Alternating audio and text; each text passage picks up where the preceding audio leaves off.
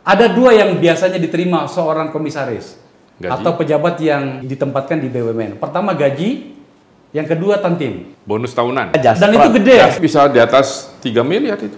Satu tahun. Iya. Tantim top. Iya. Hmm, nikmat sekali rasanya.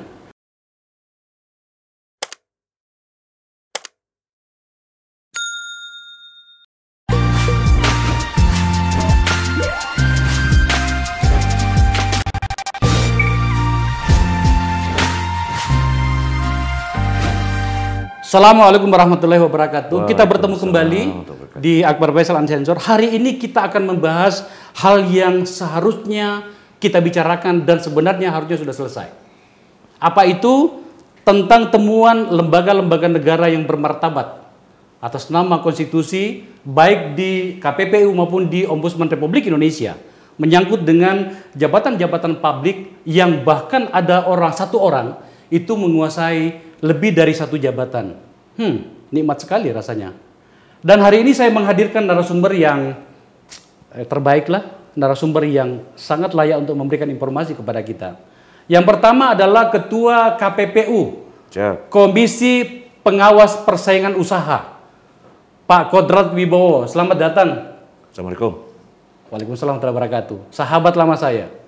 Beliau akan menjelaskan banyak hal nantinya. Yang kedua, Pak Najib, Ketua Ombudsman Republik Indonesia. Assalamualaikum, selamat siang. Waalaikumsalam. Temuannya juga mengerikan.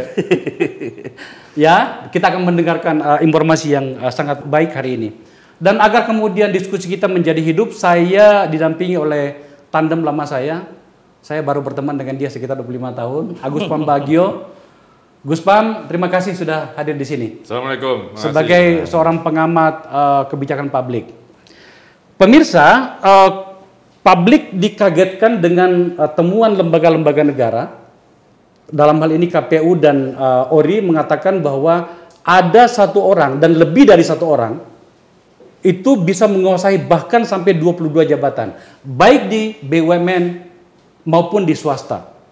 Dari sisi perundang-undangan sendiri itu sudah melanggar. Kita akan bertanya lebih banyak nantinya kepada orang-orang yang memang harus menjawab. Saya mulai dulu dari Pak Kodrat, Ya. Pak Ketua. Sebenarnya apa yang Anda temukan? Ceritanya sangat simpel, Bang. Artinya ada laporan masyarakat belum lama ya sekitar dua bulan yang lalu terkait adanya peraturan Menteri BUMN yang memang isinya bagi pelapor sendiri ini eh, seakan-akan mencederai undang-undang yang sudah lama, Undang-Undang 5 tahun 99 tentang larangan anti praktek monopoli dan persaingan tidak sehat ini kan tahun 99. Iya, Undang-Undang Pasal 26 terutama. Betul. Undang-Undang Nah, nomor 5. Di dalam Oke. pasal 26 disebutkan bahwa direksi dan komisaris sebuah perusahaan tidak boleh menjadi direksi dan komisaris di perusahaan lain. Ada larangannya ya. Betul, dengan tiga syarat kalau bidang usahanya sama, yang kedua kalau bidang usahanya saling terkait, Oke. yang ketiga bila terdapat potensi adanya praktik monopoli dan persaingan tidak sehat.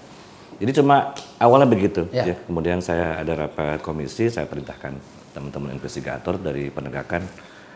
Oh maaf, saya mulai dari pencegahan. Saya mulai dari teman-teman uh, penelitian, coba carikan mana direksi dan komisaris di BUMN yang punya rangkap jabatan di swasta. Swasta dalam artian bisa saja bisa saja anak usaha BUMN-nya atau uh, terafiliasi atau mungkin BUMN punya saham di perusahaan swasta tersebut atau murni swasta.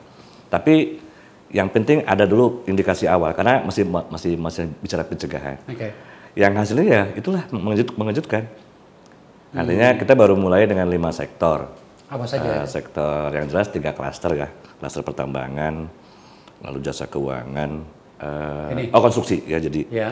Jadi dari dari ketiga klaster ini dengan adanya sejumlah lima sektor, masih banyak sektor yang lain sebetulnya.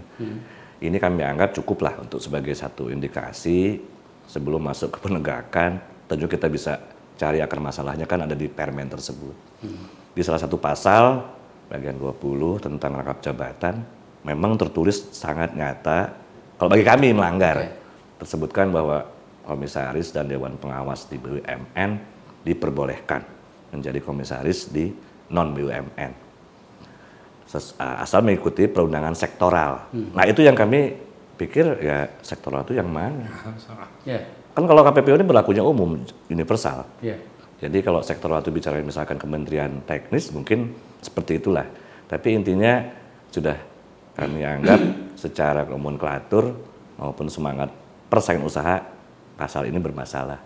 Sehingga keluarlah surat saran dan pertimbangan yang kami kirimkan ke Kementerian BUMN.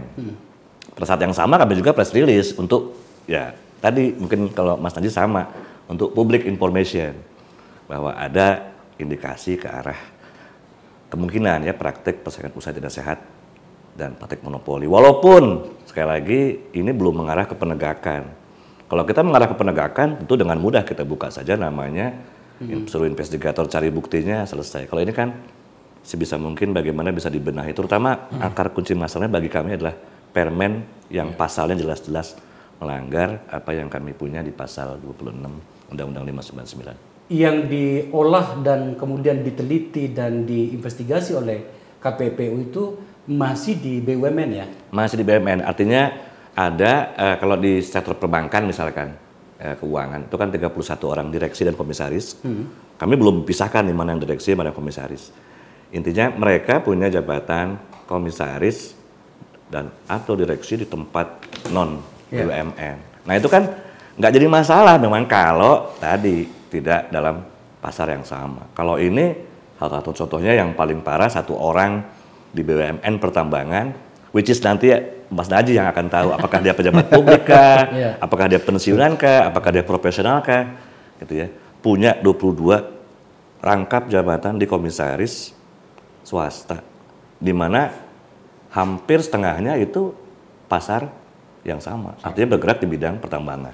Saya saya perjelas sedikit Ya, bahwa tadi barusan ketua KPPU mengatakan ada satu orang sebagai contoh nih ya contoh saja. di sektor pertambangan satu orang duduk atau berada pada posisi jabatan 22 jabatan sekaligus.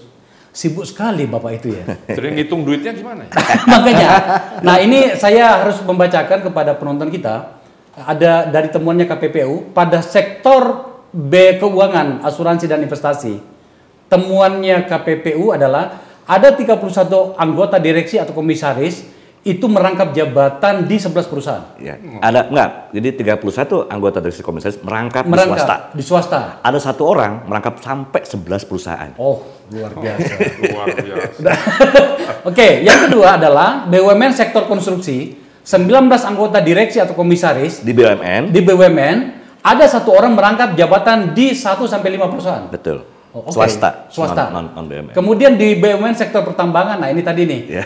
Ada 12 anggota direksi atau komisaris Yang merangkap jabatan di merangkap swasta. jabatan dan satu orang merangkap jabatan di Swasta 20 22. Oke.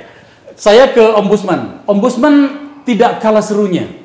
Tahun 2020 yang lalu itu sebelum Pak Najih ya sebagai ketua, tetapi kita melihat dari sebuah, sebagai sebuah eh, action dari lembaga adalah ada temuan 397 komisaris BUMN terindikasi rangkap jabatan, sebanyak 167 komisaris terin- terindikasi rangkap jabatan di anak perusahaan BUMN, dan berdasarkan jabatan rekam jejak, karir dan pendidikan, ada 91 komisaris BUMN berpotensi konflik kepentingan, serta sebanyak 138 komisaris tidak memiliki kompetensi yang sesuai dengan perusahaan yang mereka awasi. Kita akan membahas tentang kompetensi pada bagian-bagian pertengahan pembicaraan kita. Saya mau bicara tentang orang dulu ini. Pak Ketua, ini kok ngeri kali. Seperti apa? Silakan. Eh, terima kasih, Eh, Bang Akbar. Jadi, ombudsman itu di dalam melakukan tugas pengawasan terhadap pelayanan publik, ya, ada dua bentuk informasi yang bisa kita terima. Yang pertama adalah dari laporan masyarakat dan yang kedua adalah dari informasi laporan. Informasi laporan itu bisa dari sumber internal Ya. atau du- du- sumber eksternal. Nah, eh, pada tahun 2020 ini ada informasi laporan yang mengindikasikan bahwa ada rangkap jabatan di komisaris BUMN.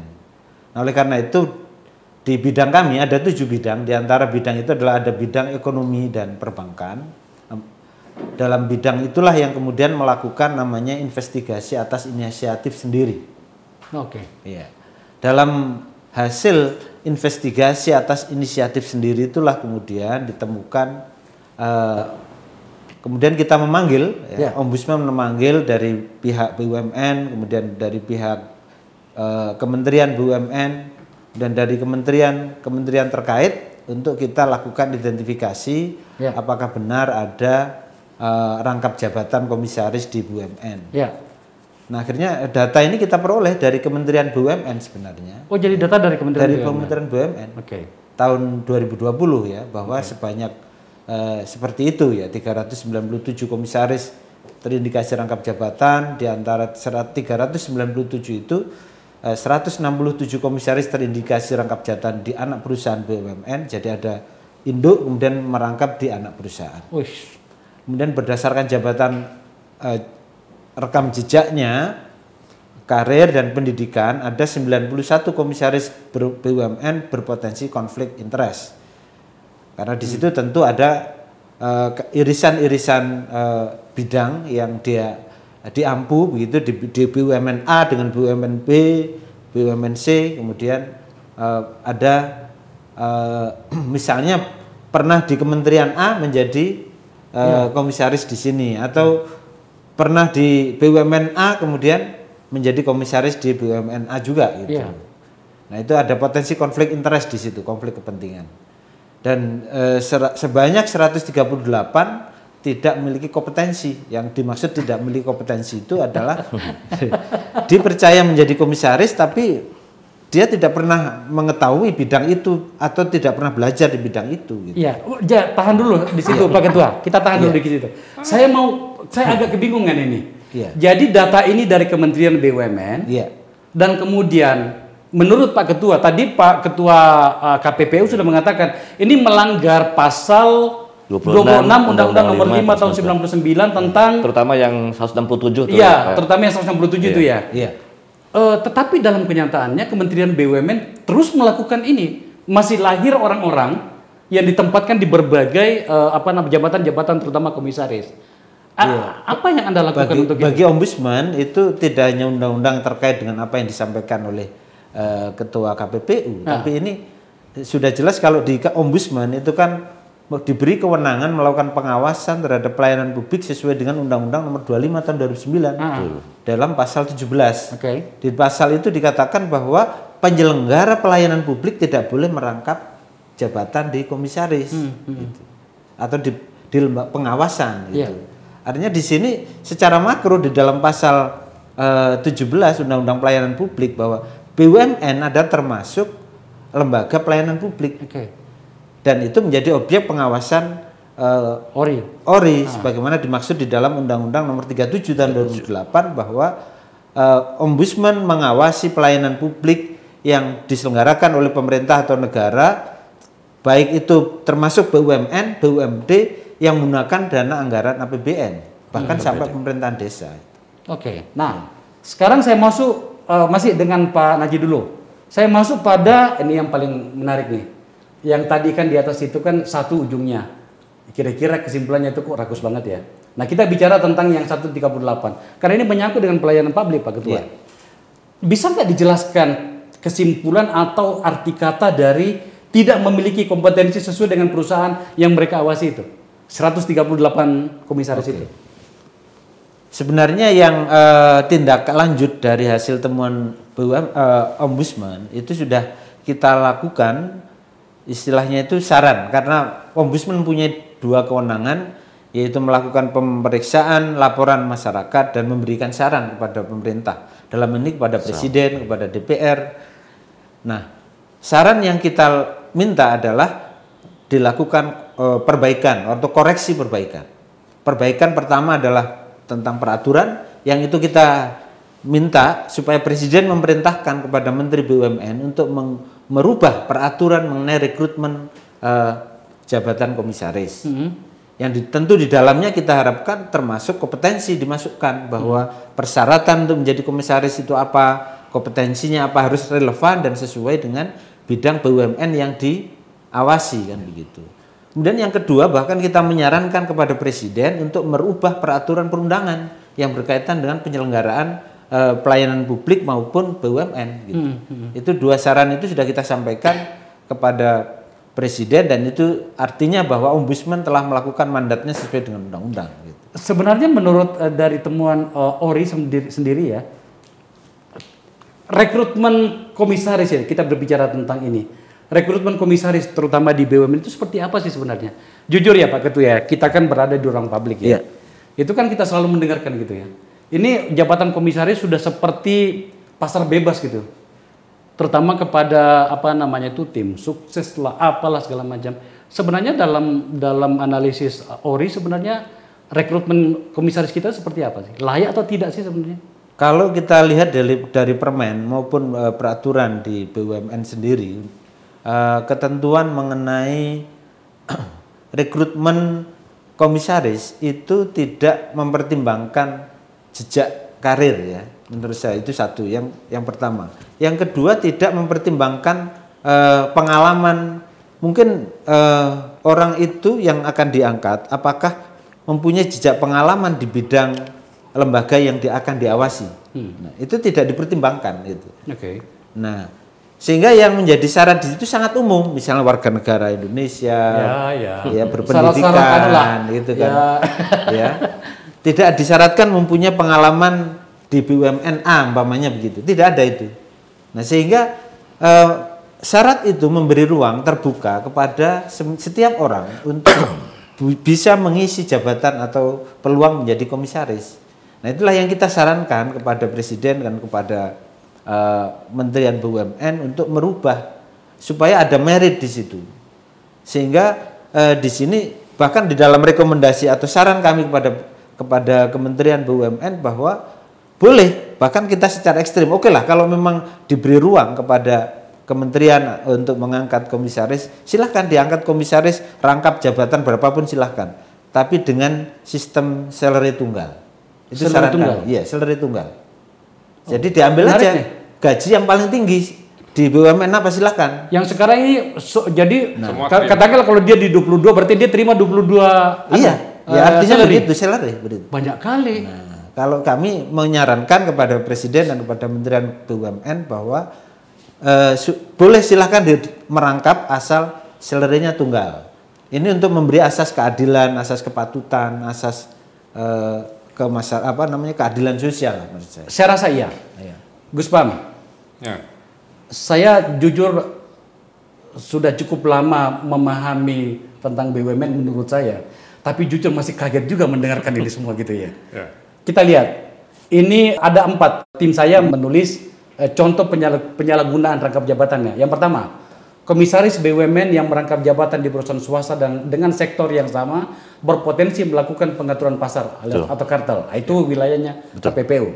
Yang kedua, melakukan integrasi vertikal dengan membangun eksklusivitas hubungan dua perusahaan yang diawasi. Ini totali pelanggaran ini. Total. Yang ketiga, melakukan tindakan diskriminatif jika perusahaan swasta yang dia kelola ikut tender atau lelang proyek di BUMN yang diawasi. Ini bisa masuk pada wilayah corruption ini. Iya. Yang keempat, menjalin hubungan khusus di antara dua perusahaan yang tidak terintegrasi tapi berpotensi saling mendukung. Ini wilayah etiknya sudah dilanggar sejak awal. Sudah sangat dilanggar. Gus, Anda lama meneliti yang beginian. Apa yang ingin Anda katakan? Yang ingin saya katakan tadi dua uh, ketua ini itu sudah betul. Itu yang selalu saya sarankan dari sisi publik ya. Ya. Karena ini ini empat ini itu sumber korupsi itu. Ya ujung-ujungnya. Ya kan, apalagi sekarang pakai istilah akhlak. Nah, itu kan lebih ngeri kan? Ya, ya, ya. Ya, maksud saya ini sudah sejak Menteri BUMN sebelumnya, ini saya sudah selalu ingatkan. Karena kalau tender gitu, pasti yang dapat ada cucu cicit ini yang masuk. Iya. Dan itu kan dulu semua kalau bisa misalnya eh, misalnya apa? eh, inilah itu eh, bandara. Itu semua sampai catering, sampai parkir itu mereka urus. Dan komisarisnya atau direksinya bahkan itu ya dari induknya gitu. Ya, jarang sekali yang dari luar. Nah itu kan terus begitu. Tender apa ya dia akan menang terus. Makanya kan sempat swasta Kadin itu ribut soal itu. Oke. Ya kan? Karena ini semua. Nah sekarang malah dipermudah dengan peraturan Menteri BUMN yang baru. Ini tambah gila jadi pastinya. Satu dua satu dua puluh dua perusahaan saya nggak kebayang tuh ngitung gajinya gimana. Kalau kita gunakan kalkulator butut ya. Ah. Kalau satu perusahaan saja dia bergaji 25 juta misalnya. Hmm. Kali 22 itu berapa tuh? 500 juta, Banyak. 500 juta. Banyak itu. Kita Bisa buat sewa kantor kau ini. belum belum di BUMN itu. Ya, belum di BUMN. BUMN-nya. Mana ada bergaji 22 Nggak juta ada. di BUMN kan Cicit gitu. perusahaan ada, kan? itu Oke. nggak ada, gitu. Nah, jadi maksud saya ini harus segera diperbaiki. Coba kita lihat nama kan kurang Ya. seru kalau kalau tidak melihat nama kan gitu ya. Kau, Menurut saya ini adalah ruang publik. Ya. Kita harus me- apa namanya mendidik uh, publik kita juga untuk bagaimana melihat bagaimana etika-etika berjalan. Ini kan koreksi publik. buat Iya. pemerintah, kan? Coba Nggak ini ada ada beberapa nama yang ditemukan oleh tim. Nama beken yang merangkap jabatan di BUMN. Bapak-bapak, ketua ORI dan ketua KPPU, saya tentu saja berharap Anda menambah nama-nama ini ya. Ya. Tetapi ya kita lihat dulu lah. Oh, Ini, ada ini banyak nama. artinya ini bang nama bukan nama beken, nama pejabat publik ya, Iya, Mas Haji ya, iya. yang merangkap jabatan di BUMN. Oke. Ini data yang data dari ORI, ORI ini. Oh, betul, Hmm. betul. Ini ada beberapa nama ya. Nanti bisa dilihat. Lanjut. Ini ada beberapa ini belum kita tulis semuanya nih. ya. Yang- ya ini semua pejabat semua. Ya, yang ini yang ya, pejabat semua ini. ini? Iya. Oke. Kembali ke yang pertama tadi. Kita bicara tentang ini. Nah, ini. Eh, jadi gimana, Gus? Menurut Anda em, kenapa kita tidak bisa meninggalkan praktek seperti ini? Ini pertama kan begini, sistem politik kita kan sebetulnya yang yang lebih mengizinkan ke sana. Karena kan apalagi sekarang banyak orang-orang yang katanya mendukung dan itu harus dikasih tempat. Dan mereka secara pendidikan mungkin memenuhi tidak SMA gitu, tetapi secara kemampuan, Kompetensi. pengalaman kan tidak. Tadi kan sudah disebutkan ada 138 orang Iya. nih, temuan dari ORI Iya, ini. itu kan contoh yang Iya. yang belum semua ter- tercatat gitu Iya. ya. Saya melihat teman-teman saya yang memang tidak punya pengalaman tapi lalu duduk menjadi komisaris. Itu galaknya lebih galak dari dari board of directors, dari direksi. Oke. Ya, karena dia ingin menunjukkan tidak mampuan. Kemudian ada juga tokoh-tokoh kita, dia jadi komisaris tapi tidak pernah rapat. Datang pun kan harusnya minimal satu bulan sekali tuh, BOD, BOC. Nggak datang. Kalau datang pun diam, ah betul saya setuju. Nah gitu aja. Jadi itu kan buat perusahaan tidak ada manfaatnya. Hmm. Buat negara ngapain dia lalu terus itu? Ya itu harus segera dipapas. Ahlak itu harus segera diterapkan. Karena BUMN, Kementerian BUMN salah satu yang selalu mengagung-agungkan namanya ini GCG. Hmm. Ini Good, GCG-nya nggak good jalan. corporate governance itu Iya. berlaku berjalan nggak? Nggak Oh, berjalan. Oh, Oh, begini iya. nggak berjalan lah. Gimana berjalan? Iya. Tapi itu yang ditekankan terus. Dan di BUMN pun ada eh, seorang apa uh, asdep bisa membuat peraturan membatalkan peraturannya Menteri BUMN. Itu canggih itu. Oh. Nah jadi hal semacam ini saya berharap pada dua ketua ini ini mesti kencang ini dan minta pertanggungjawaban presiden karena memang ORI karena dan KPPU kan juga karena kalau tidak Hmm. BUMN-nya nggak maju, ini yang nggak maju. Contoh misalnya eh, eh, apa eh, PUPR itu kan proyek fisiknya banyak sekali. Oke. Itu yang mengerjakan ya BUMN-nya. BUMN-nya plus anak, plus cucu, plus cicit, yang segala macam. Semuanya saya perhatikan itu. Nah, jadi yang namanya kualitas dari produknya amburadul. Karena supply chain-nya nggak jalan. Saya maju sedikit dari apa yang Agus Pam Ah. tadi. Apakah kita bisa melihat catatan biru dari BUMN dengan uh, uh, situasi ini? Atau uh, bagaimana kondisi BUMN sekarang?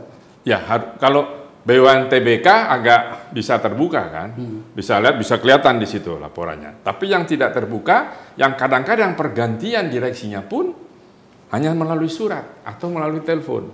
Itu kan secara GCG nggak benar. Masa sih? Lo iya, coba nanti ditelusuri, adakah? Lo iya, by phone. Oke. Ah, nggak tahu baik-baik tiba-tiba besok keluar surat kan harus harus meskipun BUMN adalah pemegang saham terbesar tetapi kan harus rapat benar nggak aturannya Tetap pak Oh, RUPS. dia harus Iya, rapat ada- ada RUPS Mekanisme RUPS. iya nah, ini banyak sekarang yang tidak pakai RUPS coba silakan dicari Oke. Oh iya, iya. Seru banget ini. Pak Kodrat, Ya. Om, kewenangan yang Anda terima itu, itu sebenarnya ada ada kewenangan eksekusi juga ya? Kalau kami ada dua, mungkin pendekatan sama dengan KPK lah. Iya. Ada pencegahan, ada penegakan. Kalau kita mau bicara penegakan, maka jelas akan ada langkah-langkah, terutama memindahkan penelitian yang ada di pencegahan ke penelitian di bidang investigasi. Ya. Nah, ini sebetulnya eh, bagaimana switching berpindahnya dari pencegahan ke penegakan atau penegakan ke pencegahan melalui rapat komisi. Tentunya eh, kami sudah agak lumayan lama ya, mungkin tiga tahun terakhir kami coba mendekati pendekatan pencegahan yang lebih banyak advokasi. Walaupun ada pe- ada pengembangan di mana advokasi yang dimaksud dalam Undang-Undang Nomor 5 Tahun 99 itu mengarah pada pemerintah Ya. pusat maupun daerah, kementerian, lembaga, dan juga dinas-dinas. Tapi kami kembangkan karena di dalam tujuan pembentukan KPPU di huruf C kalau nggak salah ada C itu tujuan pendirian KPPU adalah maaf tujuan dari pembuatan undang-undang 5 itu adalah mencegah. Nah artinya kan kalau saya bilang ini kalau teman-teman di ombudsman saya pikir eh, pencegahannya sudah masuk ke ranah kalau di kami masuk ke penegakan. Kalau yang kami dapat sekarang ini karena masih berupa indikasi, memang ada nama, memang ada nama perusahaan, tapi kami masih belum eh, punya detail tentang eh, seberapa dekat misalkan afiliasi yang terjadi di antara swasta tersebut dengan BUMN-nya. Eh, apakah kalau betul anak perusahaan BUMN, apakah betul pengendaliannya? Karena kan ada dua, penguasaan, pengendalian. Kalau penguasaannya saham, ini banyak perkara, mungkin Mas juga bisa membantu. Banyak sebetulnya perusahaan-perusahaan kecil ini atau anak usaha BUMN, sebetulnya kalau penguasaannya sih BUMN, tapi pengendaliannya walaupun cuma 5% misalkan, mohon maaf, itu adalah oleh swasta. Saya kira ini eh, apa hal yang mem- memang agak sedikit eh, menarik karena keluar dari eh, ranah kami ya, Eh, ranah bidang usaha. Eh, tadi yang pertama yang saya sebutkan kalau kalau ditanya eh, KPPU peduli nggak tentang nama ini? Apakah nama itu pejabat publik atau bukan? Oh enggak, karena bukan ranah kami memang.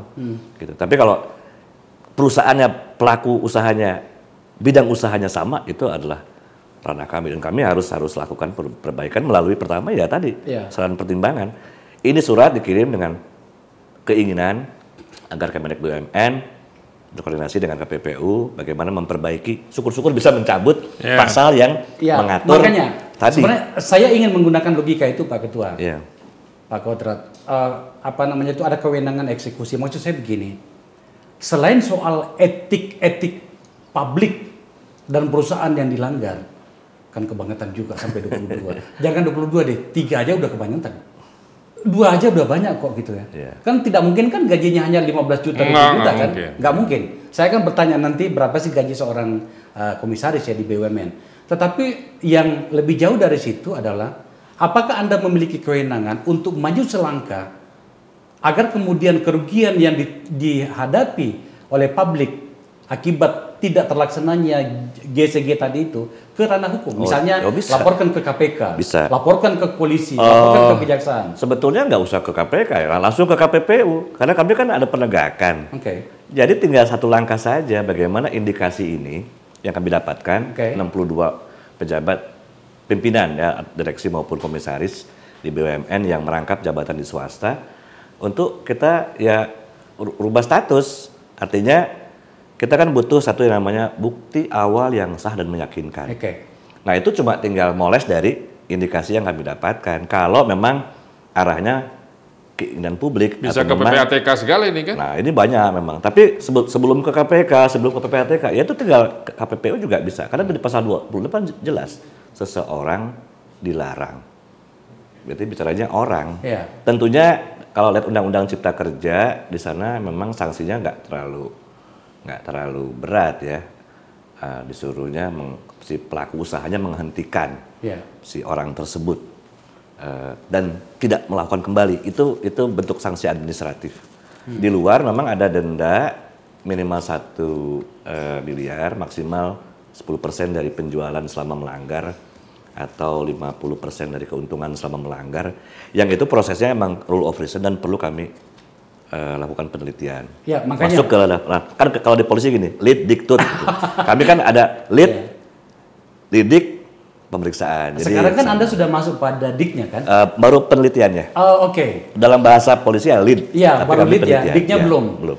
Artinya kan kalau saya bertanya kepada Anda kan wajar dong kalau saya mengatakan Iya. barang ini nyampe nggak ke diknya nantinya? Oh, bisa nyampe kalau memang tidak ada. Ya tadi yang saya katakan di awal, bila tidak ada eh, upaya buat mem- membereskan atau membenahi eh, minimal memperbaiki dari per- peraturan tersebut. Walaupun nanti ujung-ujungnya ya ujung-ujungnya ada ada semacam kan ada proses pemeriksaan ya, ada kuasa hukum, ada jaksa atau investigator penuntut, ada majelis, ya kita putuskan di sana saja. Tapi yang jelas kalau kami sih lihat pasalnya begitu jelas kok artikulasinya, nomenklaturnya jelas-jelas dilarang. Iya. Gitu ya. Walaupun mungkin kalau kalau mau bicara efisiensi, kami sih inginnya melakukan lebih baik cari yang tadi yang ketiga, Mas. Apakah ini dapat mengakibatkan praktek monopoli atau pesan tidak sehat yang empat ini Iya, ya, empat yang ini. poin Karena kalau ini ya tadi bisa bicaranya sanksi administratif yang lebih menjerakkan gitu ya. Tapi kalau kalau kita mulai sekarang ini baru indikasi kita masuk penegakan ya paling nanti keluarnya sanksinya pelaku usaha harap memberhentikan orang yang Ya. merangkak gitu ya. Jadi apa namanya ya kalau kalau kami pikir dalam kacamata KPPU nggak efisien. Karena memang di antara eh, hampir 44 larangan itu memang cuma empat kok yang perse kebanyakan rule of reason dan itu semua harus dibuktikan. Walaupun tadi mas-mas ya ini sudah pasti potensi. Potensi. Itulah makanya kami bilang di awal nggak relevan kita bicara tentang bagaimana penanganannya karena pada pada dasarnya masalahnya ada di permen ini gitu. dan dan kenapa permen bisa lebih baik lebih lebih apa namanya Powerful. eh, powerful dibanding undang-undang itu kan pertanyaan yang semua orang akan bertanya-tanya bahkan baru tingkat satu di fakultas hukum pun akan bertanya kok ada permen itu yang mengacu katanya ke undang-undangnya nggak? ya Pembuatannya itu. ya kalau klaimnya kan permen itu dibuat karena mengacu pada undang-undang. BUMN Ya. kan Ya. gitu nah itu kan ya Nggak bisa namanya nggak bisa lepas karena tadi ya undang-undang kami itu berlakunya general Iya. lex generalis bukan oh spektoral oh mau KPPU ini mungkin undang-undangnya hanya terkait masalah usaha lah ini kan semua tentang usaha begitu Iya, kira-kira Oke. Ya. Eh, sebelum saya berpindah ke Pak Najih, Anda sudah membuka dan kita sudah buka ini di sini, Pak Ketua. Harapannya orang itu Anda lanjut loh, jangan sampai nggak lanjut Iya, ya. Karena ini menurut saya, saya saja sebagai orang yang pernah di bagian dari pemerintahan di DPR itu kaget mendengarkan ini. Iya, hanya satu kata yang bisa saya katakan kok rakus amat. Sebelum saya ke Ketua ORI, sebenarnya siapa yang paling bertanggung jawab dengan ini selain faktor undang-undangnya sendiri? Iya. Kalau saya sih melihatnya kalau kacamatanya keluar dari ranah KPPU, memang ini adalah stigma ya yang dari dulu dari zaman Orde Baru itu timbul karena memang eh, perilaku pelaku usaha kita itu didasarkan pada eh, pengertian yang salah tentang arti kekeluargaan. Di dalam Undang-Undang Dasar kan disebutkan ekonomi kita berbasiskan Ya. kekeluargaan. Tapi kekeluargaan yang dimaksud kalau kita lihat Undang-Undang 45 yang diamandemen dengan empat kali amandemen itu sebetulnya banyak syarat-syaratnya harus efisien, berkeadilan tadi abang juga bilang. Kalau ini kan nggak adil dibayangkan. Ya, sangat tidak adil. Lalu eh, hal-hal lain yang sifatnya memang mengedepankan manfaat. Ya, kalau saya sih mungkin dengan Mas Adi juga sama. Kalau ini nggak ada manfaatnya, mungkin manfaatnya satu pihak. Ya. Tapi mungkin banyak mudorotnya hampir di banyak lini. Jadi saya katakan bahwa apa sih masalahnya selain aturan ya, atau selain masalah undang-undang? Ya inilah warna atau uh, uh, cacatnya pola perilaku berusaha di Indonesia. Indonesia. Oke. Pak Najih, Pak Ketua ORI. Kalau misalnya saya sebagai warga negara atau Agus Pambagio sebagai warga negara, hari ini kan kami bukan pejabat nih. Kemudian mengajukan keberatan kepada ombudsman bahwa ini melanggar etika publik sekaligus juga eh, ketidakadilan yang dilanggar luar biasa. Apa yang Polri akan lakukan? Ya, terima kasih. Jadi eh, seperti yang diamanatkan diamanahkan di dalam Undang-Undang 37 tahun 2008 eh, di antara tujuan ya, saya ingin berangkat dari tujuan. Mohon maaf saya ingin Oke, membacakan biar silakan. lebih pasti begitu. Ombudsman bertujuan mewujudkan negara hukum yang demokratis, adil dan sejahtera. Ya. Ini luar biasa ini amanat. Oh, luar- kalau udah secara, secara undang-undang kita luar biasa gitu. Yang kedua, mendorong penyelenggaraan negara, pemerintahan yang efektif dan efisien, jujur, terbuka, bersih, serta bebas dari korupsi, kolusi, dan nepotisme. Juara. Yang kedua, Juara, Bang. yang ketiga, meningkatkan mutu pelayanan negara di segala bidang agar setiap warga negara dan penduduk memperoleh keadilan, rasa aman, dan kesejahteraan yang semakin baik.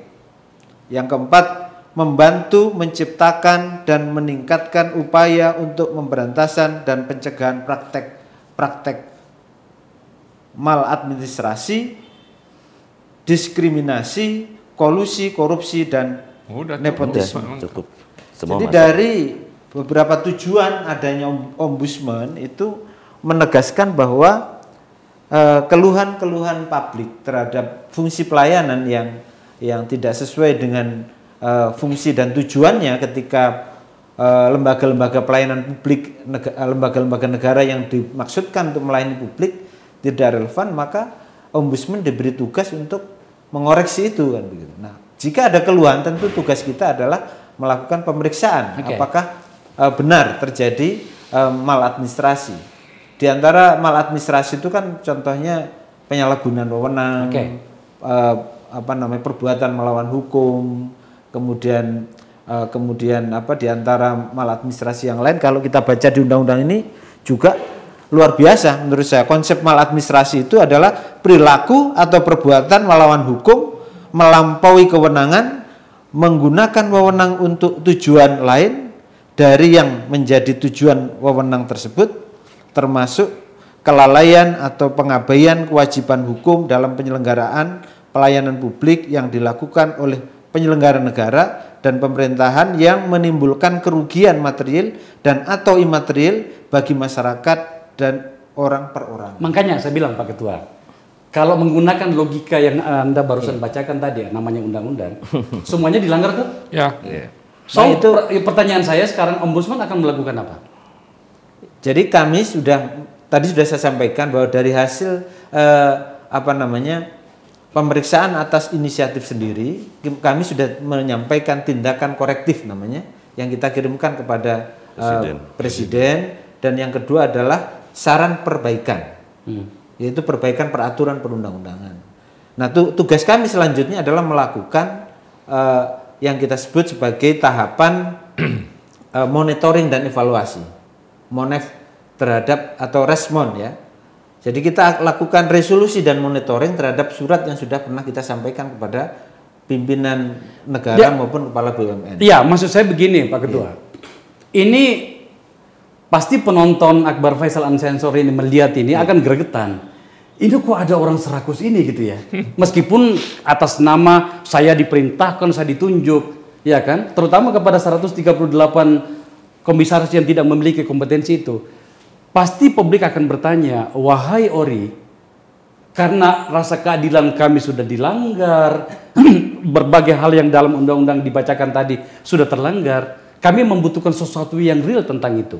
Apakah kira-kira Ori akan mengeluarkan sebuah belet yang lebih ekstrim, katakanlah misalnya menulis nama-nama itu dan meminta kepada kementerian untuk dicopot dan meminta kepada aparat penegak hukum untuk melakukan berbagai langkah-langkah untuk itu? Ya. Jadi eh, mandat yang diberikan undang-undang kepada ORI adalah yang paling akhir adalah rekomendasi. Oh. Rekomendasi ombudsman itu adalah eh, bilik yang paling akhir yang berupa eh, yang mempunyai kekuatan hukum final and binding. Mengikat ini hebat mengikat. Iya. Mengikat ya? Rek- Rekomendasi Jadi apabila rek- eh, enggak. maka kita sebut bahwa rekomendasi ombudsman itu adalah mahkota ombudsman. Ya. Jadi apabila kita keluarkan itu bisa dalam konteks yang tadi lebih makro pelanggaran terhadap konstitusi. Hmm. Jadi dan eh, apa namanya? Kalau seorang pejabat penyelenggara negara menyalahi atau tidak melaksanakan rekomendasi ombudsman berarti dia bisa termasuk dalam konteks pelanggaran sumpah janjinya, pelanggaran kode etiknya, bahkan bisa sampai pada melanggar undang-undang. Saya kebetulan agak paham Ori Pak, karena pernah dulu saya di 2 gitu ya. Tentu saja saya tahu bagaimana teman-teman ombudsman harus berjibaku bertahan dengan anggaran yang sangat terbatas. Ta- Saya tahu Pak, anggaran Bapak rendah sekali gitu ya. Tetapi kalau mendengarkan eh, kewenangan dan ke apa kewenangannya Ori kan luar biasa sebenarnya. Tapi dalam kenyataannya itu kadang-kadang nggak didengar Pak. Ya. Terus apa yang harus anda lakukan menyangkut itu? Ya tentu kita akan dengan kewenangan kita kita akan melakukan eh, mengkomunikasikan di berbagai kekuatan politik di DPR maupun eh, di eksekutif dan eh, di yudikatif ya untuk menunjukkan bahwa kalau tadi saya sebutkan bahwa kalau ombudsman diberi kewenangan untuk mengeluarkan bilit yang namanya rekomendasi, ombudsman maka eh, rekomendasi ombudsman ini meng- mengikat final dan binding apakah bisa menjadi dasar kalau itu misalnya pada level kepemimpinan tertinggi presiden misalnya saya bisa menunjukkan bahwa ketika rekomendasi ombudsman itu dilanggar berarti sama dengan dia melanggar konstitusi Ya, karena ini perintah undang-undang betul. Nah, maka bisa jadi itu bisa potensi menjadi alasan untuk impeachment seorang presiden. Oh ya, itu luar biasa sih. Tapi kan kita juga tahu bahwa proses itu panjang, Pak. Iya. Pak Ketua, saya sedikit mau agak agak apa ya, bukan memaksa, mendesak. Atas nama Undang-Undang Keterbukaan Informasi Publik, bolehkah seseorang, katakanlah saya, meminta kepada ORI data-data tentang siapa saja orang-orang ini? Dimungkinkan nggak seperti itu? Ya, jika informasi itu ada di ombudsman, insya Allah bisa di- di- Oke. diperoleh. Kalau begitu memang dibutuhkan apa actionnya, Ya. Eh, apa namanya ya mungkin semacam kelas action ya untuk itu orang-orang bisa juga atau orang-orang semacam kita ini Ah, ah. Minta langsung misalnya WA gitu apa datang ke WA jangan nanti gampang di tracing kita datang kita minta kita yang lakukan Iya. advokasi ke Kalau negara kalau ORI ini kan sudah keluar, tinggal masuk ke rekomendasi ya Pak. Adi? Iya. Jadi sudah ada dan datanya sudah sudah sudah dibawa ke presiden juga ya sebetulnya. sudah ya kita Sudah monitor ya. misalnya kita cek ke presiden Ya. Ya komunikasi ke presiden supaya apa yang sudah rekomendasikan kuat karena kalau tidak ini Pak, menyalahi GS ini luar biasa. Makanya kita kita ini ingin memberikan penguatan pada ORI Pak. Di luar negeri yang saya tahu, yang namanya ombudsman itu kuat sekali Pak. Iya. Karena menyangkut dengan kepentingan publik di situ. Iya. Sebelum saya ke Guspam, saya pengen tahu sih Pak sebenarnya itu gajinya seorang komisaris BUMN itu berapa sih Pak? tergantung kelasnya ada satu Rata-rata, rata-rata. Kalau rata-rata yang saya tahu kan sekitar 50 ya. Banyak pak. kalau Ya, itu sampai banyak, 50 juta ya? Iya. Wow, kalau sampai berarti kalau dia komisaris di lima perusahaan, Kalikan 40 persen. berapa? ya? 40 Jadi persen dari gaji dirut 40 persen dari gaji dirut. Ah. Itu yang saya hafal. Pernah juga jadi pengawas soal di BUMN. ya 40 persen gaji dirut 40% dari komutnya komutnya Komutnya ya, Iya. gitu. Gus Pam, apa yang harus dilakukan kita semuanya eh, sebagai warga sipil ya, Hmm. civil society untuk hal seperti ini? Ya. Karena kelihatannya tadi kan eh, para penyelenggara negara, para eh, otoritas sudah melakukan, tapi ternyata masih terus terjadi. Tadi Pak Kodrat, ketua K- ketua KPPU mengeluhkan tentang undang-undangnya ada. Ya di satu sisi juga tidak bisa disalahin juga karena ada undang-undangnya. Tapi Ya. ini kan undang-undang ini kan apaan undang-undang seperti ini kan? Ketua KPPU, eh, Ketua ORI sudah mengatakan bahwa kami sudah menge- menyurati para pihak, tapi kita tunggu. Ya. Sampai sekarang juga belum ada. Ya. Anda sebagai orang yang bekerja di ruang publik seperti apa, ya Gus? begini biasanya kan undang-undang sudah ada Ya, Ini sudah ada hasil penelitian sudah ada dan ini dikeluarkan oleh lembaga apa namanya yang sah, yang Ya. sahih. Tapi tidak bisa berlanjut karena keterbatasan tadi. Meskipun legal and binding, tapi kan kalau presiden nggak mau ngapa-ngapain kan juga tidak jalan. Ya, ya. Akhirnya publik yang mengambil alih pengalaman saya puluhan tahun melakukan hal itu, yaitu kita tarik ke ranah publik, kita yang dorong. Ini aturannya, hei kau Bapak Presiden, tolong dilaksanakan. Rekomendasi Ombudsman, KPPU ini yang berwenang sudah menyatakan ini. Kalau tidak, apa yang ini dari dari bahasa jalanan kan artinya bahwa kau menyalahi tadi akhlak tadi, menyalahi GCG, menyalahi apa yang merugikan rakyat. Siapa yang bisa mengontrol kualitas dari barang atau jasa yang diberikan oleh si BUMN ketika bawah-bawahannya itu dari yang yang yang menjadi vendornya itu siapa? Mereka juga. Lalu yang mengontrol siapa?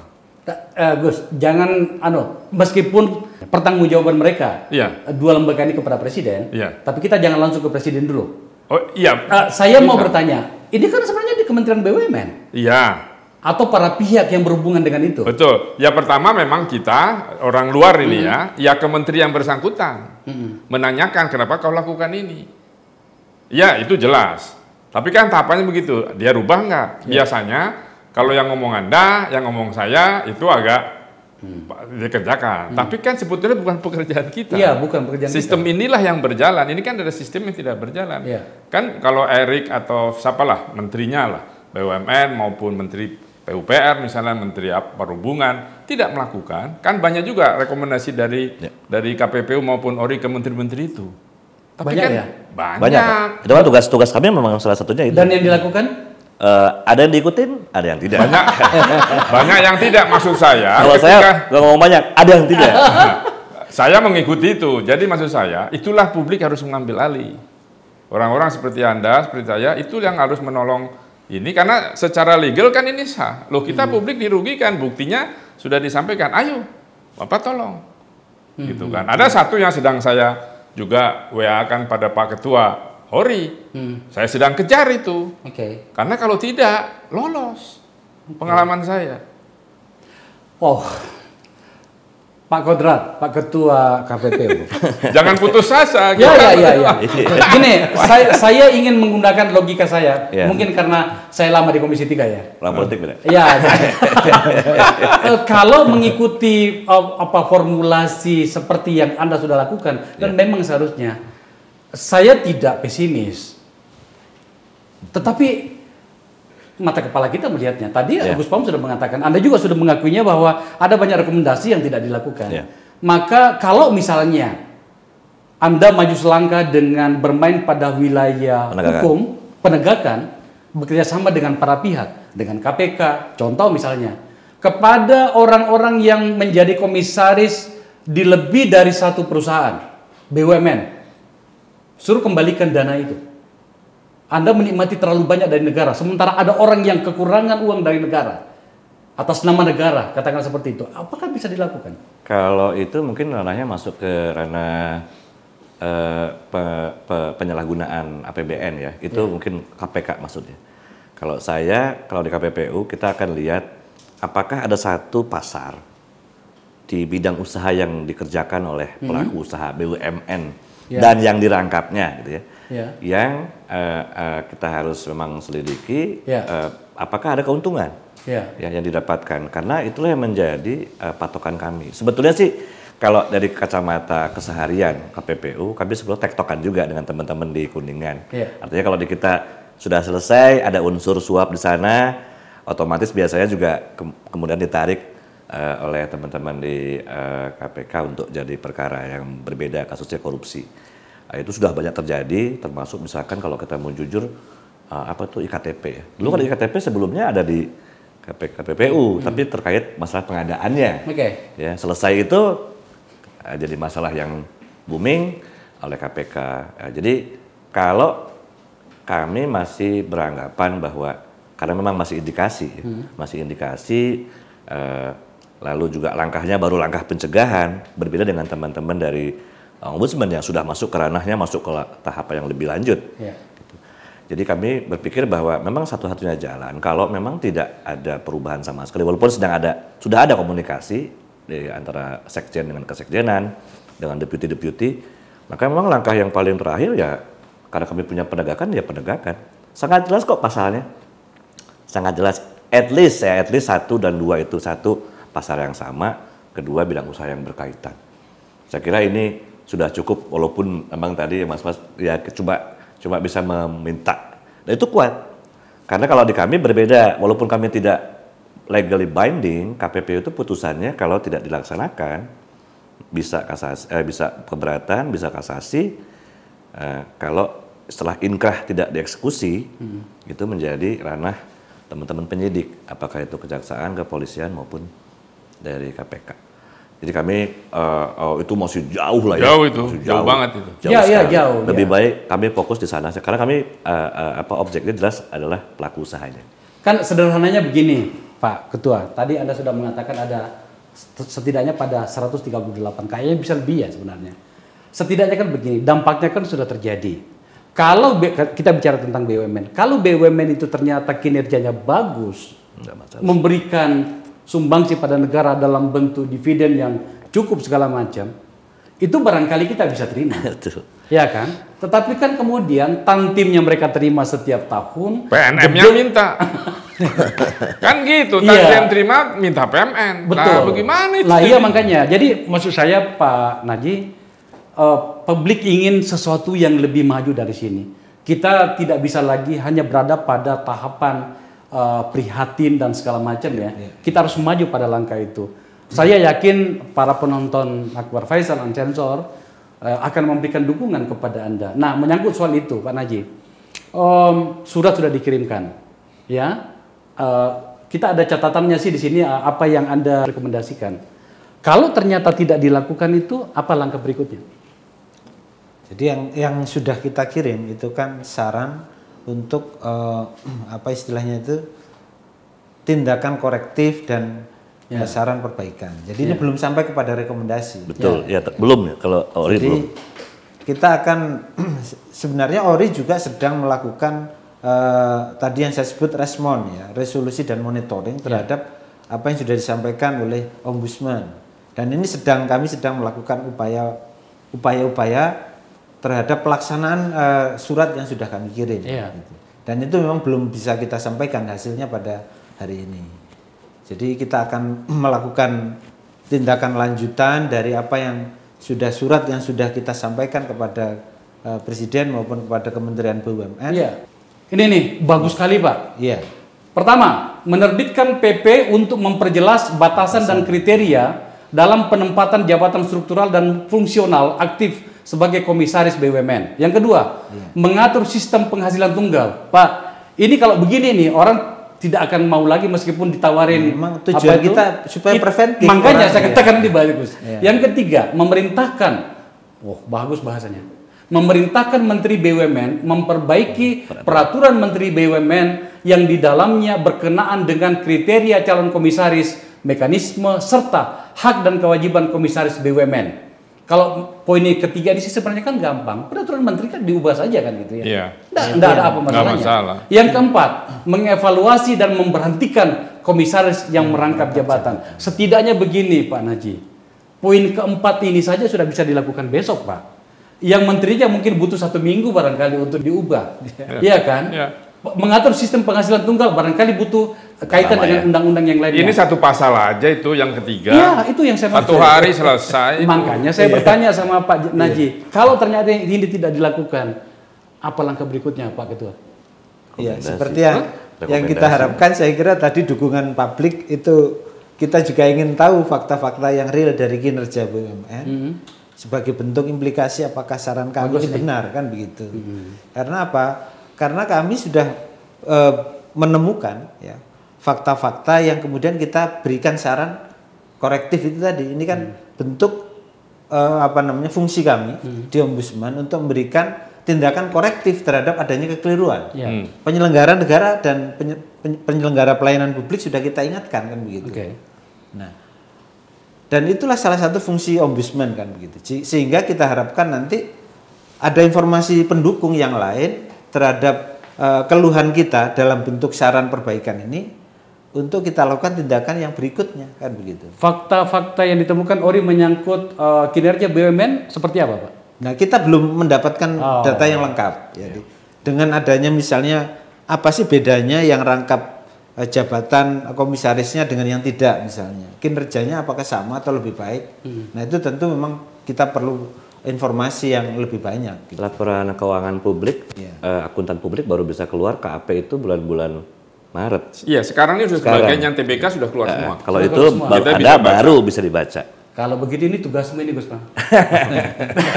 tugasmu ini untuk untuk mem- membaca itu lagi dan kemudian kita diskusikan lagi Kalau setelah yang non TBK mas berarti masih tunggu April atau Iya. Agustus lah. April, Tapi intinya memang memang enam bulan ini ya Ori pun Sebagian udah kan yang karya-karya sebagian udah. Kita sudah tahu bahwa itu minus semua gitu. Nah, itu masih dapat tantian nggak? Kan itu nggak boleh kalau kalau minus kan nggak boleh dapat tantian. Tapi kan tantiam itu mau rugi mau tidak Nah, BUMN itu kan- persoalannya undang-undangnya saya agak lupa isinya. Kalau untuk tantiam itu perusahaan rugi kasih nggak? Kalau saya sih yang saya ingat enggak. Enggak. Enggak. Tapi itu keluar. Nah iya makanya penonton Akbar Faisal Unsensor eh, Ada dua yang biasanya diterima seorang komisaris Gaji. atau pejabat yang di- di- ditempatkan di BUMN. Pertama gaji, yang kedua tantim. Bonus tahunan. Oh, masih ada bonus tahunan. Ma- ya itu, Just Tantim itu kan bonus Tantim tahunan itu kan? istilahnya just dan itu gede, Just dan itu gede. Kalau ternyata kemudian BUMN-nya untung, kemudian kinerjanya bagus, si orangnya itu ternyata memberikan peran signifikan ya, pada per- pertumbuhan, pertumbuhan uh, BUMN BUMN itu itu, ya. Berapapun juga kita kasih kan gitu ya. Kita berikan permakluman. Persoalannya kan kita misalnya di lembaga keuangan, kita kan ditarik biaya administrasi yang semakin naik semakin tinggi. Ah. Sementara tantiemnya juga semakin tinggi. Kenapa ini nggak jangan dinaikkan supaya tantiem juga nggak tinggi? Kan bisa harusnya. Nah, makanya saya mau tanya Gus, menyangkut soal itu, eh, apakah anda setuju kalau misalnya eh, dibuat aturan bahwa BUMN yang rugi tidak boleh mengeluarkan tantim Iya. atau tidak boleh memberikan? Harus gitu. Kan kalau kita perusahaan Kenyataannya swasta- katanya tetap keluar tuh. Ya makanya, tapi kan peraturannya nggak Iya. boleh. Jadi kalau kita sih, saya sih melihatnya kacamatanya memang harus ada akuntan di sini. Iya. Oke. Karena ada rugi yang memang rugi, ada yang rugi itu rugi tahun berjalan. Iya. Kalau di mana-mana BUMN yang saya hafal, kalau rugi tidak selalu tiap tahun. Jadi untung secara secara apa? Secara buku, Faktualnya tuh ada keuntungan di tahun tersebut. Namun secara nah kan bisa saja Karena akuntansi kan macam-macam asumsi. tapi kan setahu ada saya istilah apa? Istilah ke- keuntungan yang ditahan, itu juga Ditahan, ada rugi iya. yang ditahan. Nah, rugi di tangan ada juga. Atau bisa diedit, diaudit, diedit nanti di tengah tahun. Iya. Karena kalau yang tahun lalu besar untungnya, sementara tahun ininya kurang, itu dipindahin. Ya, bisa. eh, itu itu anu mekanisme apa namanya itu Financial Uh, engineering. financial itu. engineering. Iya. Tetapi kan dalam realitasnya kita tahu lah Iya. Iya. bahwa banyak BUMN yang sebenarnya sudah mati Iya, bahkan sejak 10 tahun lalu tapi tetap dipertahankan. Tapi kok komisarisnya tetap menerima tantiem. Itu Gus sekaligus sebagai apa uh, closing dari Anda menyangkut soal itu. Menurut saya sih begini loh, kan bonus itu diberikan ketika usaha itu untung. Oke. Ketika usaha tidak untung ya sudah tidak bonus. Dapat gaji saja kan sudah untung. Oke. Itu. Jadi menurut saya kalau sampai itu daripada mengatur tadi mengeluarkan peraturan menteri yang aneh-aneh tadi, ya sudah peraturan menteri perusahaan yang tidak ini saya agak lupa itu ada, cuman apakah masih digunakan? Karena beberapa perusahaan yang rugi itu masih Bayar. mengeluarkan tantiem dengan tadi asumsi-asumsi akuntansi tadi. Iya. Kalau boleh tahu Gus sebelum saya pindah, tantim uh, kepada komisaris itu yang paling besar berapa, yang paling rendah berapa? Miliaran itu bisa kalau yang perbankan. Berapa? Kalau menyebut angka berapa? Bisa saya nggak pernah lihat itunya, tapi bisa di atas 3 miliar itu. Satu tahun. Iya, Tantim top. iya. Banyak kali. Kan kan ada hitung-hitungannya itu. Oke. Kan di, di rapat BOD BOC itu Iya. ditetapkan. Ada penetapannya. ada tetap penetapannya sekian persen sekian persen. Hmm. Nah, kalau- Meskipun saya tahu, tapi saya harus kelihatan kaget karena memang angkanya banyak sekali. Ya, banyak. Oh, bisa beli rumah ini. Oke. Serius. kalau dijual. Bukan sewa beli. Iya itu dia. Pak Najib, Pak Ketua uh, Ori, s- saya tentu saja akan memberikan dukungan kepada anda. Tetapi kalau misalnya uh, bisa atas nama saya mewakili kepentingan publik, kami tentu saja berharap bahwa anda maju selangkah dari ini. Ini menurut saya saran ini bagus. Iya. Tetapi kan kita juga tahu bagaimana ombudsman diperlakukan oleh para mitra-mitranya gitu ya. Saya tidak sedang mencoba untuk me- apa apa namanya itu me- melemahkan semangat Anda. Dosa kau juga itu. Tidak, ya. Kebetulan dulu saya pernah Zaman di bermitra dengan ombudsman gitu Zaman ya. di komisi mana tuh? Iya. Iya. Nah, Pak Pak Naji, em, apa yang ingin Anda katakan sebagai closing dari eh, dari eh, diskusi kita hari ini?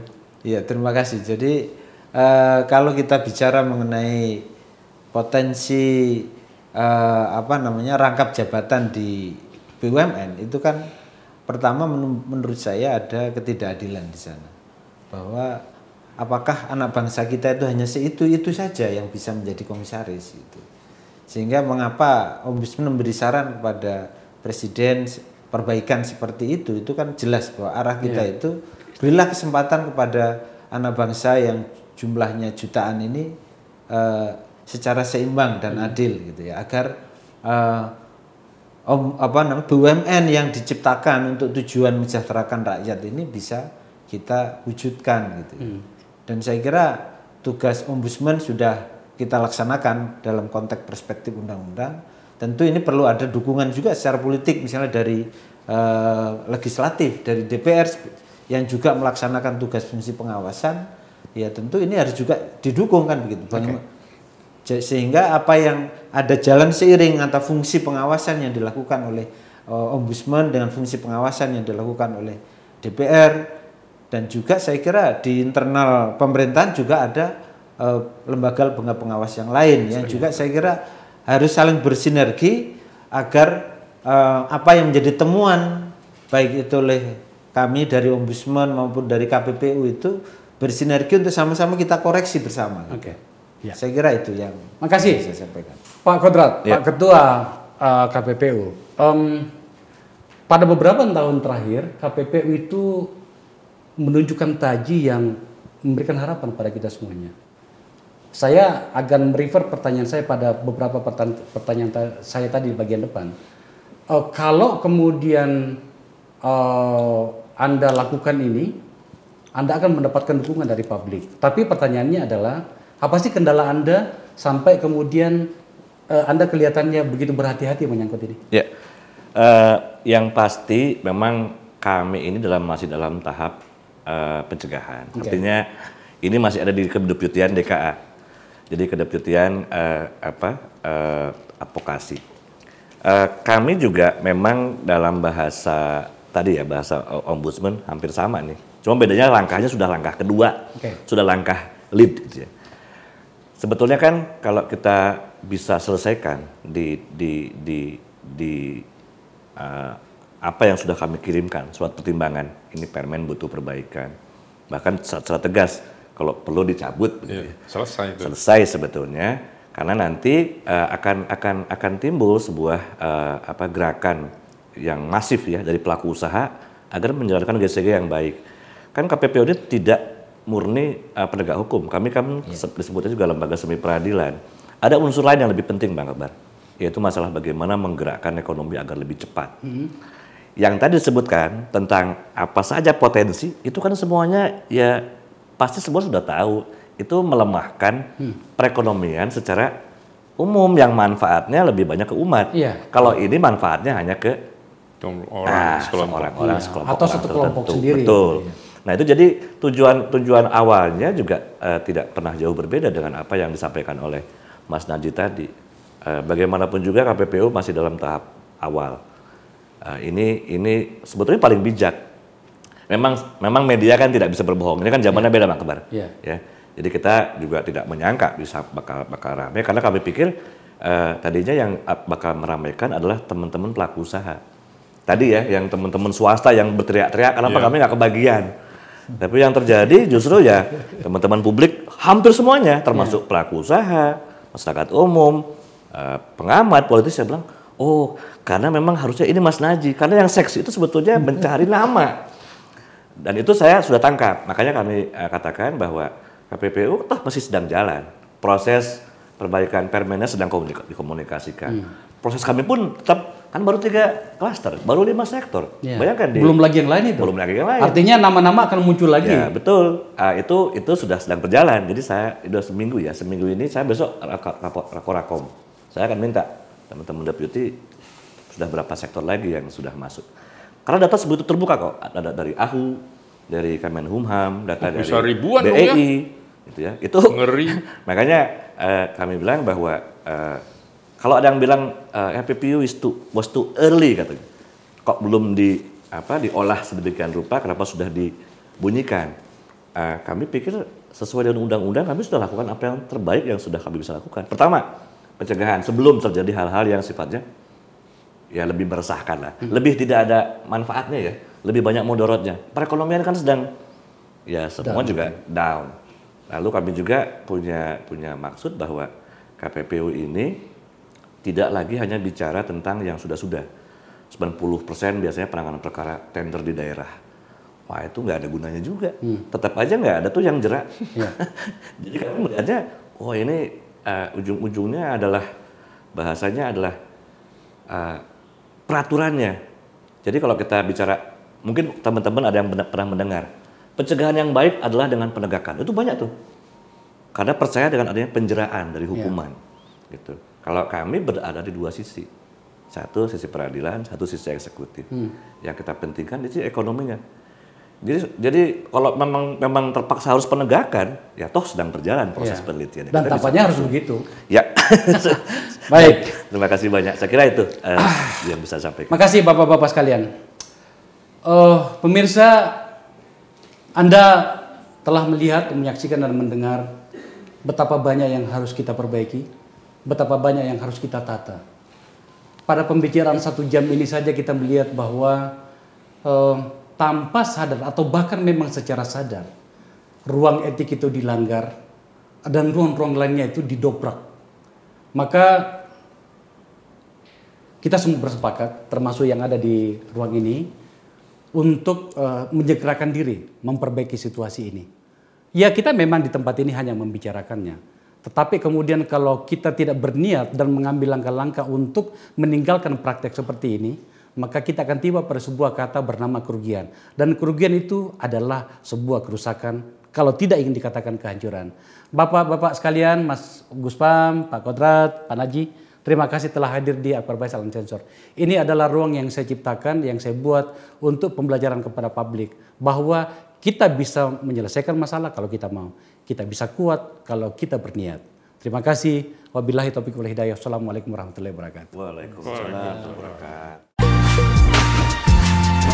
Yeah.